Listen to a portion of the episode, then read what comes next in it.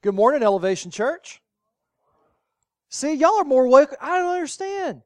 You lost an hour of sleep last night, and you're more awake today than you were last Sunday. It messes my mind up. I don't know what's going on with y'all. Everybody get enough caffeine this morning? Maybe that's it. Everybody get caffeinated? I did. Look out. And sugar on top of it? Who brought donuts, man? Bethany, did you bring those donuts? Come on. Y'all ready for this? It's week 9. Week 9 of our teaching series, Red Ink. Who knew we were going to do 9 weeks? I didn't. I had no idea how far this was going to go. I know it's not over yet, but we're in week 9 of a series that we're just investigating the words that Jesus spoke in his 3-year ministry.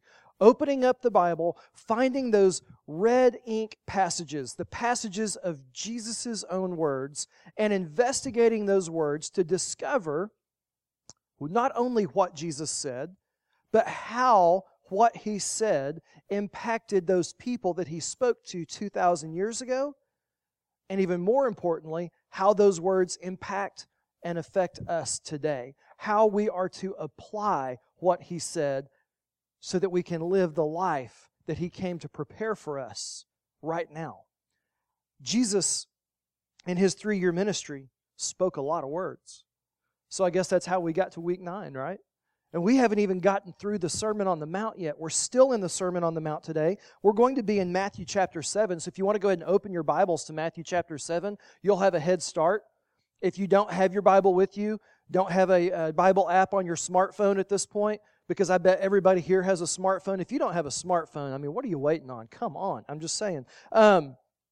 If you don't have it, though, we're going to have the passages up on the screen behind me so you can follow along there. We're going to be in Matthew chapter 7, starting with verse 7. But for the last couple of weeks, we've been talking about prayer. 2 weeks ago, we got into some stuff that Jesus said back in Matthew 6 about how not to pray. Y'all remember that? How not to pray? Don't pray like the hypocrites, and don't pray like the pagans. Don't pray to impress people.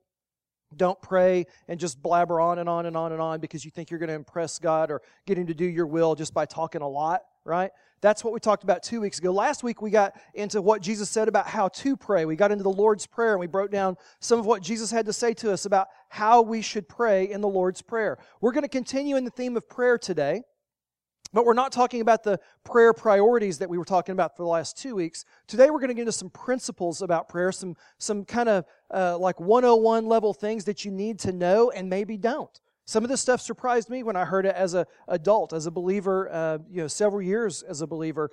I wasn't fully aware of some of the things we're going to talk about today. So maybe this will catch you off guard. Maybe it'll just affirm something that you already know. But we're going to get into these principles here in just a moment as we open up Matthew chapter 7 and read verses 7 and 8. Let's go ahead and do that right now. Let's open up Matthew 7, verses 7 and 8, and read those together right now. Jesus speaking, he says, "Ask and it will be given to you, seek and you will find, knock and the door will be opened to you, for everyone who asks receives, and the one who seeks finds, and to the one who knocks, the door will be opened."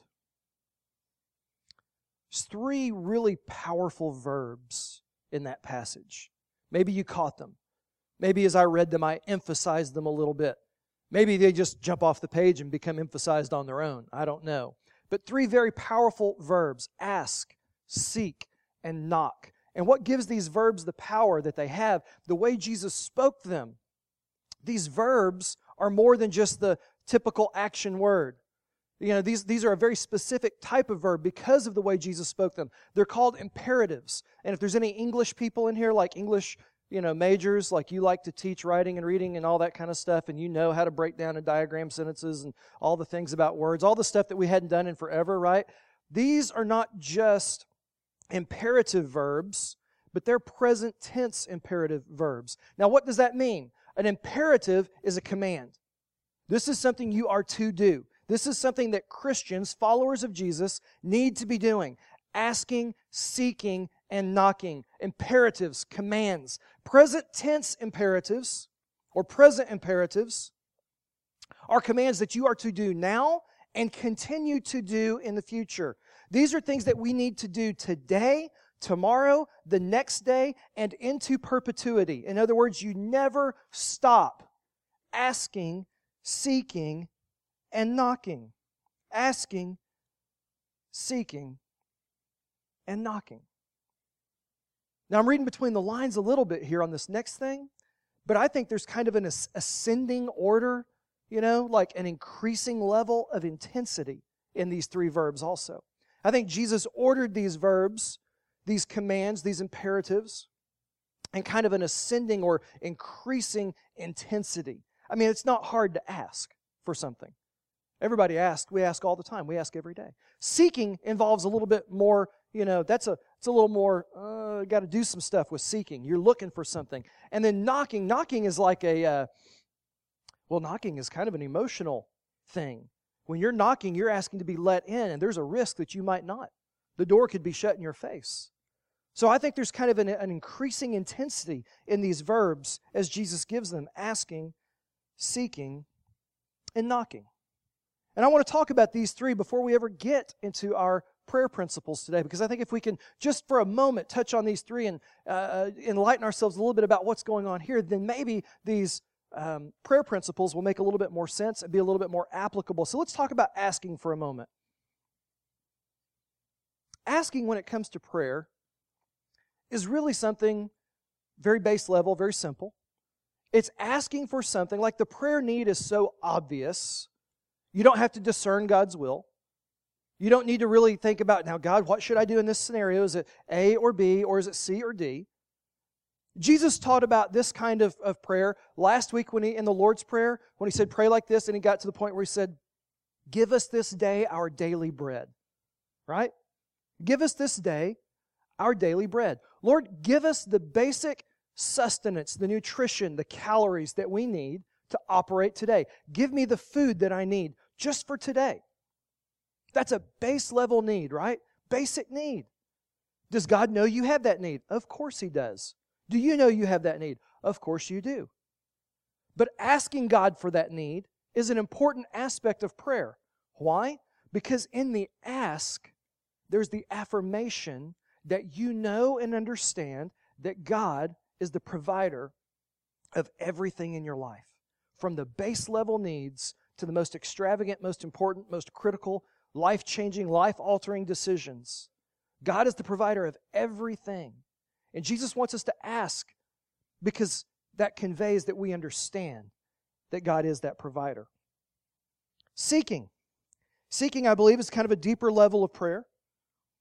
It's something that we do when we're confused, when we face a scenario or a situation in life that has us kind of doubting, scratching our chin or our head a little bit, going, what do I do next? It is that scenario I described a minute ago that I said asking is not. It's that, God, what is your will? Is it A, B, C, or D? Or something that's not even on the page yet. I don't know. You've got to seek God and His will because you don't understand even necessarily what the need is.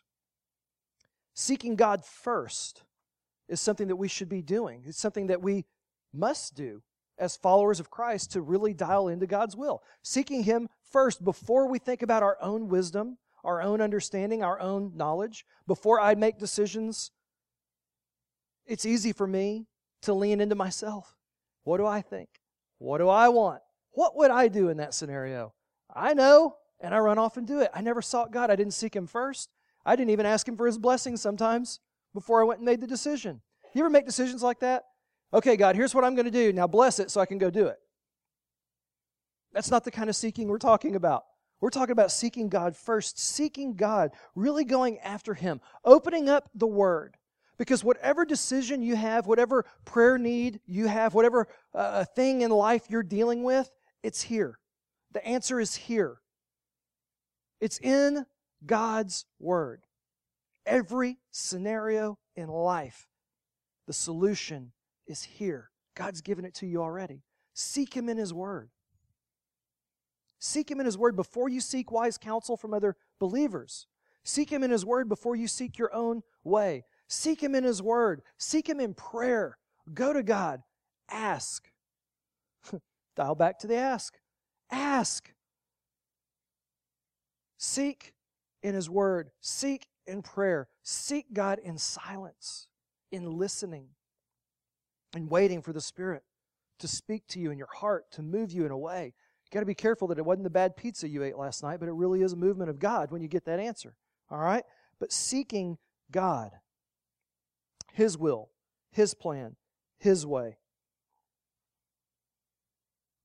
And even then, sometimes, even the most mature Christian, the most learned believer will come up with a blank slate. I don't know. I can't figure out. I don't even know how to pray. Maybe I'm not even asking God the right question. I don't know. And it's so frustrating. I've been there myself. I bet some of you have. I bet most of you have. Then what? You're seeking God, but you're not finding Him. But what? What do you do? Check out Romans chapter 8, verses 26 and 27. Romans 8, 26 and 27, because God even has a plan for that. Paul, the Apostle Paul, is writing to the believers in Rome, and he says, the Spirit helps us in our weakness. Isn't that a great statement? Isn't that a powerful promise right there? The Spirit helps us in our weakness. I love that in my weakness, in your weakness, God's strength is made evident. God's strength takes over when we're weak because we have nowhere else to turn. God's strength is made perfect in our weakness. The Spirit helps us in our weakness. We do not know what we ought to pray for, but the Spirit Himself intercedes for us through wordless groans. And He who searches our hearts knows the mind of the Spirit, because the Spirit intercedes for God's people in accordance to the will of God. That's a phenomenal plan that God has in place. When you don't know what to pray, when you don't know how to pray, when you're just lost for an answer and you're seeking God and you're just like beating your head against the wall, hopefully like, not for real, but symbolically speaking, beating your head against the wall, the Holy Spirit, believers, is praying on your behalf. He's discerning those moans and those groans, those cries when you just cry out to God, what? What do I? The Holy Spirit prays on your behalf because He knows what's in your heart. And the beauty of the Holy Spirit praying on your behalf is He only prays God's will for you. You and I pray our will for us a lot of the time. Would you agree? You pray your will. You pray, God, this is what I want. God, would you do this for me? God, here's the way I see it playing out. The Holy Spirit doesn't do that. The Holy Spirit only prays God's will, and that is awesome because God's will, God's way, God's plan is perfect 100% of the time. In every scenario, always, His plan, His will is perfect, and it's better than anything you could have cooked up on your own. And the Holy Spirit is praying that for you. I think that's an awesome promise, and I get a lot of comfort and power from knowing that that is taking place. Seeking, and now knocking. Knocking, I said a minute ago, is what you do when you want to be let in. When you come to the door and the door is closed and you want in. When you want into a group of people, you want into a club, you want to be accepted into a family, you want to be accepted by another person, you have to knock. I mean, not literally physically every single time, and you might have to knock, but you got to knock on the door of somebody's heart. You got to knock on the door of the group that you want to be a part of, the family that you want to get into. You've got to be welcomed and accepted into that group. Jesus says that if you knock, the door will be opened. If you knock, the door will be opened. Another phenomenal promise, because if you're like me, you've knocked on some doors before and you were not let in. Anybody ever been in sales? You talk about knocking on some doors, not being let in? That can break a brother, man.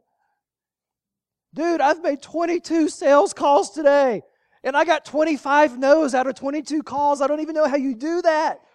You have a rotten day sometimes. You can have a rotten experience as a high schooler or a college student trying to break into a group, get into a club, be accepted. Some of you have been rejected by churches. That stinks. It stinks to get rejected, to have the door closed in your face or never opened in the first place. Jesus says that will not happen. Knock on the door, and God is on the other side. He's ready to throw that door open and to receive you, to welcome you into his house, to welcome you into his family. God will not reject you. He will receive you if you will just knock. Asking, seeking, and knocking. Three imperatives that I think if we understand better, we can really get these next five principles and apply them in our lives and really see what God has for us in them.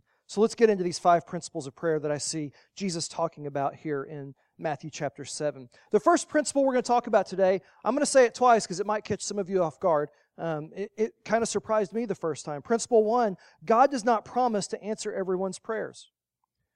3, 2, 1. God does not promise to answer everyone's prayers. That kind of caught me cold the first time I realized that.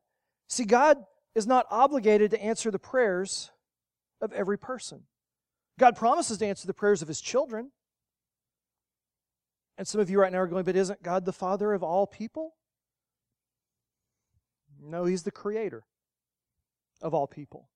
God created every single person in here, every single person in our world, in His image and in His likeness. But He becomes your Father when you become adopted, as we talked about last week, into His family by submitting your will to Him, by submitting your life to Him, by accepting the fact that you're a sinner and you're separated from God by that sin and that you need a Savior. And He sent the Savior in the form of His Son, Jesus, who paid the penalty and the price to reconcile you to God and to make available the adoption process. And when you're adopted into the family of God, as I said last week, you cannot ever be booted out. I love the illustration of adoption, the wording that was chosen for Scripture, because in Bible times, in Jewish culture, if you were adopted, you could not be disowned. Natural children? Absolutely. Adopted children? Not so much. Folks, if you're adopted into the family of God, when you knock and God throws that door open and you're received, you can't be kicked out. And once you're in God's family, God, your Father, answers your prayers. Now, if you're feeling left out right now, if you're feeling excluded, because I just said that God does not have to answer the prayers of those who are not in His family, and you know you're not in His family, you know you're on the outside of that door looking in, and you're feeling right now hurt and rejected like I just said wouldn't happen, no, God's not rejecting you. He's not. Remember, Jesus just said, knock and the door will be open. You just haven't knocked yet. If you're feeling rejected right now because you're outside of the family of God, God is the most accepting. Christianity is the most, accepting, inclusive, not exclusive pattern, system of faith, religion, if you want to go with that word, that exists. Everybody's welcome in. Everybody. Jesus died on the cross for everybody. Doesn't matter what culture you were born into. Doesn't matter how you were raised. Couldn't care less how sin-stained you are. You can be red-headed, bald-headed, fat, thin, tall, short, male, female, tattooed. Doesn't matter. Colorful past. I've shared about mine. Y'all know. Colorful. Jesus accepts everybody. The door is ready to be opened. God is ready to receive you. And when He receives you, your prayers can be answered. So if you feel like your prayers never make it past the ceiling, like you kneel down and pray, you pray in the car, you pray here, you pray there. You started praying outdoors because there's no ceiling, but you still feel like your prayers can't penetrate. They never get answered. They never make it to God. Have you ever knocked on the door and been received into the family of God? Because God does not have to answer everybody's prayers. He doesn't have to. But if you knock and ask to be let in, then your prayers can be heard and can be answered by God. Got to ask God for what He promises. Principle number two. Ask God for what God promises. That's what we talked about a few minutes ago when I was talking about ask. Let's look at verse 7. What does verse 7 say? Ask and it will be given to you. Seek and you will find. Knock and the door will be open. Ask and it will be given to you. Ask and it will be given to you. James says it a little bit differently. He says it in the negative. James 4:2, he says, you don't have because you don't ask. You don't have because you don't ask. Sometimes you get mad at God. I don't know if y'all ever get mad at God. I get mad at God sometimes. I can say in my past especially, I've been mad at God on more than one occasion. Mad at God because I did not have what I wanted. I did not have what I believed I deserved. Emphasis on the word believed. Or I didn't have what I thought or even knew that He promised. I didn't have it. And I was like, God, but you said, or God, I thought, or God, the preacher told me. My parents told me. Why, God? Why? And James says, because you didn't ask, fool. You didn't ask. You got to ask. Have you ever been in a position where you wanted something, and instead of asking, you just went and got it? My 2-year-old is like world class at this right now. She's almost 3, 2.5 plus a little. And in the last month or so, Kenley has become an expert at sneaking candy. She has 2 older sisters, so she has discovered candy. Candy good, right? In our pantry, on a high shelf, we store candy. The big girls have their candy from, they probably still have candy from Halloween because we're candy Nazis and we dole out candy slowly, small amounts, right? 3 children in the house, you understand. Candy has to be given in small amounts. Kenley has figured out how to get to the candy. If she finds candy that got left on a counter,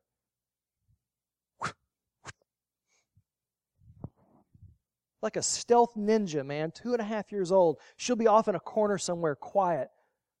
Go to the bathroom and close the door. We've caught her a couple times, snagging candy. She didn't ask. She was afraid of what the answer would be, so she just went and got it on her own. You know what Kenley's learned? She's learned the same thing that all of us have learned. Sometimes you can get what you want without asking. Sometimes you can just go and take it, and nobody even knows. We've learned to depend on ourselves more than we depend on God. We've learned to through our parents, sometimes believe that the answer is always going to be no if we ask. And that it's easier to seek forgiveness than permission. I operate out of that model to this day sometimes. And I hate it when I do it. After the fact. I usually enjoy it in the moment. But there's always something coming on the back end of that I'm like, oh, I did it again. Are you more dependent on yourself, on your own abilities, your own strength, your own power, your own wisdom, your own knowledge than you are on God? Are you unwilling to ask because you believe He's like this cosmic killjoy that will never say yes and only says no? Do you think God is all about thou shalt nots? Jesus said, I came that they may have life and have it to the full. Not to the part full, not to the barely full, not to the empty, not no, yes. He's a yes God when we ask the right questions. Ask. Sometimes we think that we just deserve something. Shouldn't have to ask. I mean, come on, I'm entitled to this. We look at mom and dad and they just give. Teachers sometimes just kind of give you a pass, a slide, especially if you're, kind of cool. Teacher's pet person. You know how to butter up to them a little bit. If you're on the athletics teams, you're real important to the athletics. You might get a little pass. Coach might butter the bread a little bit of that teacher and you can kind of slide on through on something. Entitlement gets built up that way. We develop these entitlement mentalities, and some people grow up and they think that the world is just going to work that way. Like, I can get a job, and all I got to do is show up, and they're going to pay me. Right? That's entitlement. We're not entitled. We've got to ask for God's blessings. We can't go out and earn them on our own. Nobody's going to give them to us. We've got to ask. Anything that you achieve on your own is hollow. It's empty and devoid of God. If you just go out and achieve it on your own, it's hollow. Anything that you achieve with God working through you, and by the way, there's nothing you can't do with Christ, nothing you can't do with God. In Christ, I can do all things. I can do all things through Christ who strengthens me. All things.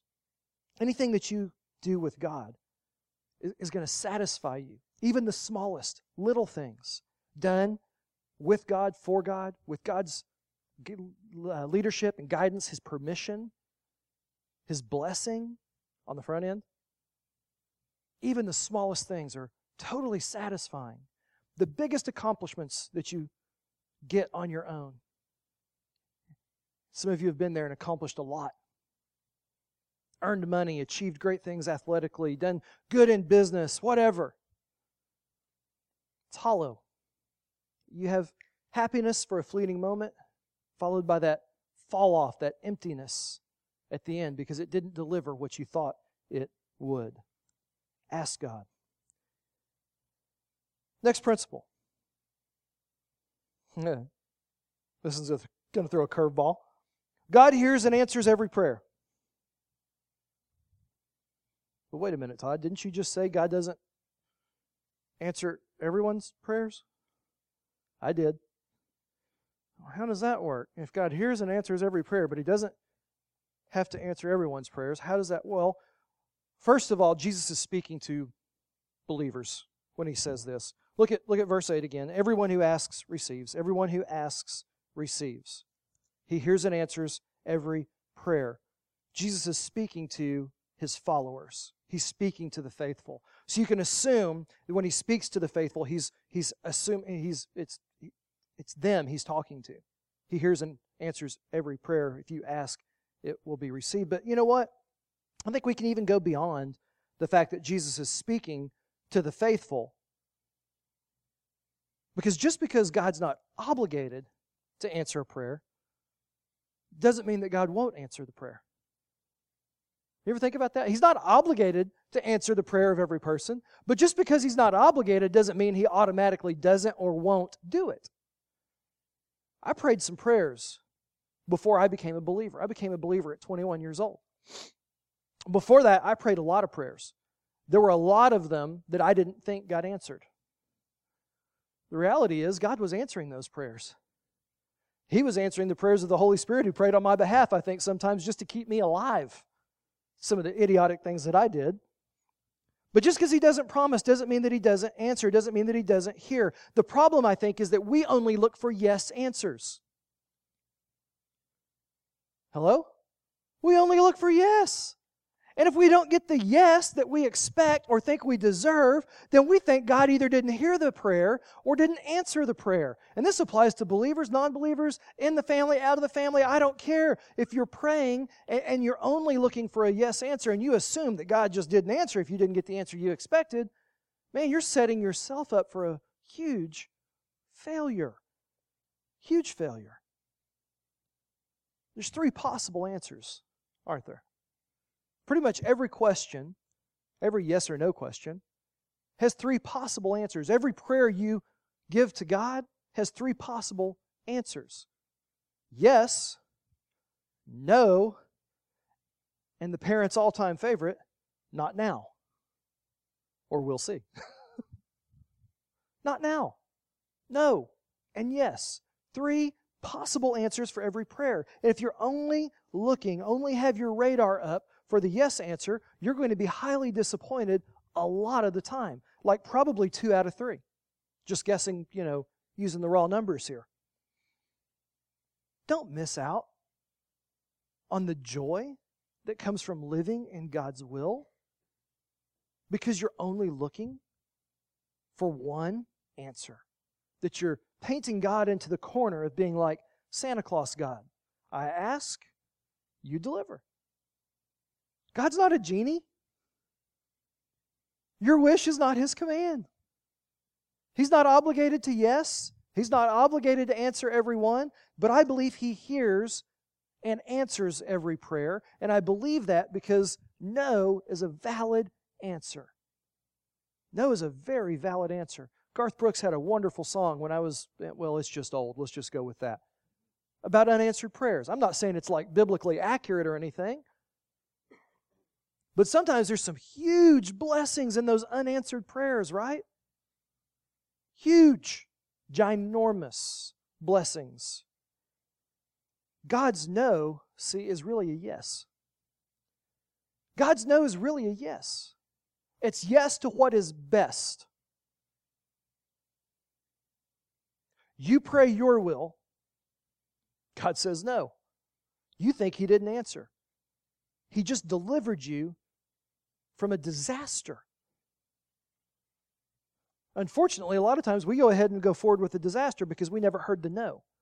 We just assumed he didn't answer.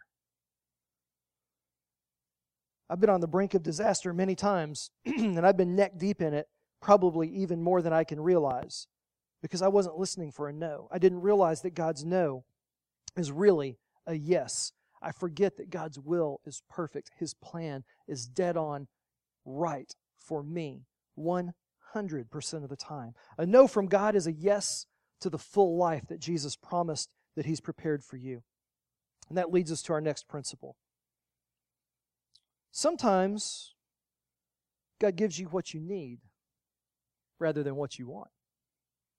Sometimes God gives us what we need instead of what we want. Verses 9 through 11. Again, Matthew 7, 9 to 11. Jesus says, "Which of you, if your son's asked for bread, will give him a stone? Or if he asks for a fish, you'll give him a snake? If you, then, though you are evil, know how to give good gifts to your children, how much more will your Father in heaven give good gifts to those who ask him?"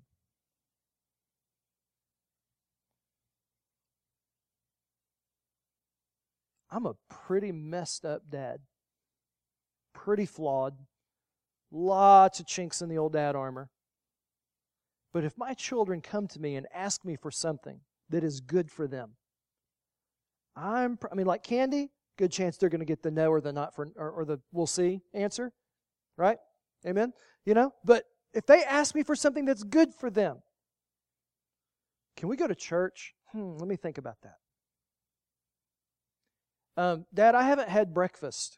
Can you cook me an egg? Yeah. I got shoes that are too small. I can't cram my feet into them anymore, Dad. Can we buy some shoes? You betcha. When they want something that is good for them, as screwed up, messed up, selfish, inadequate as I am as a dad, I give my children good gifts. God is a perfect Father. Perfect. And if my flawed fatherhood is good enough to give my children good gifts, how much better are the things that come from God? See, there's a difference between a good thing and a God thing, isn't there? You think it's a good thing, but maybe it's not a God thing. I think it's a God thing, but maybe it's just a good thing. The challenge is knowing the difference between the things of God, between the good things or even the bad things, and the things of God.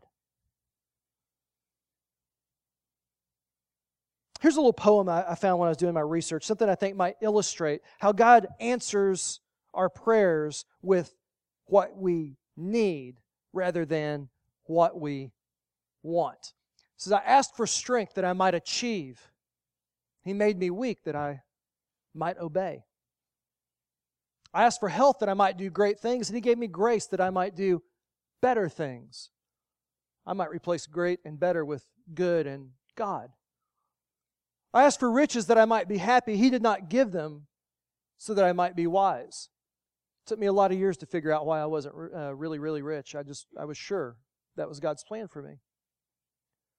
"I asked for power that I might have the praise of men. I was given weakness that I might feel a need of God. I asked for all things that I might enjoy life. I was given life that I might enjoy all things. I received very few of the things that I asked for, but I received the things that I had hoped for." There's a big difference between the good things. Nothing in that left-hand side, nothing on the left side of the semicolons is a bad thing. Good things, or at least neutral. On the other side, on that right-hand side, those are the God things, the greatest things, the best things. We pray for good things. God gives us great things, the best things, God things. Sometimes God gives us what we need rather than what we want. Next principle. No sincere prayer is ever wasted. No sincere prayer is ever wasted. I started to say no prayer is ever wasted. I'm not so sure that's true. As I prayed about it, did some research, read some great authors, found some other pastors' messages on this same topic, read what they had to say, talked to some friends that are pastors and wiser and more learned than I, prayed some more. I came to the conclusion that there is such a thing as a wasted prayer.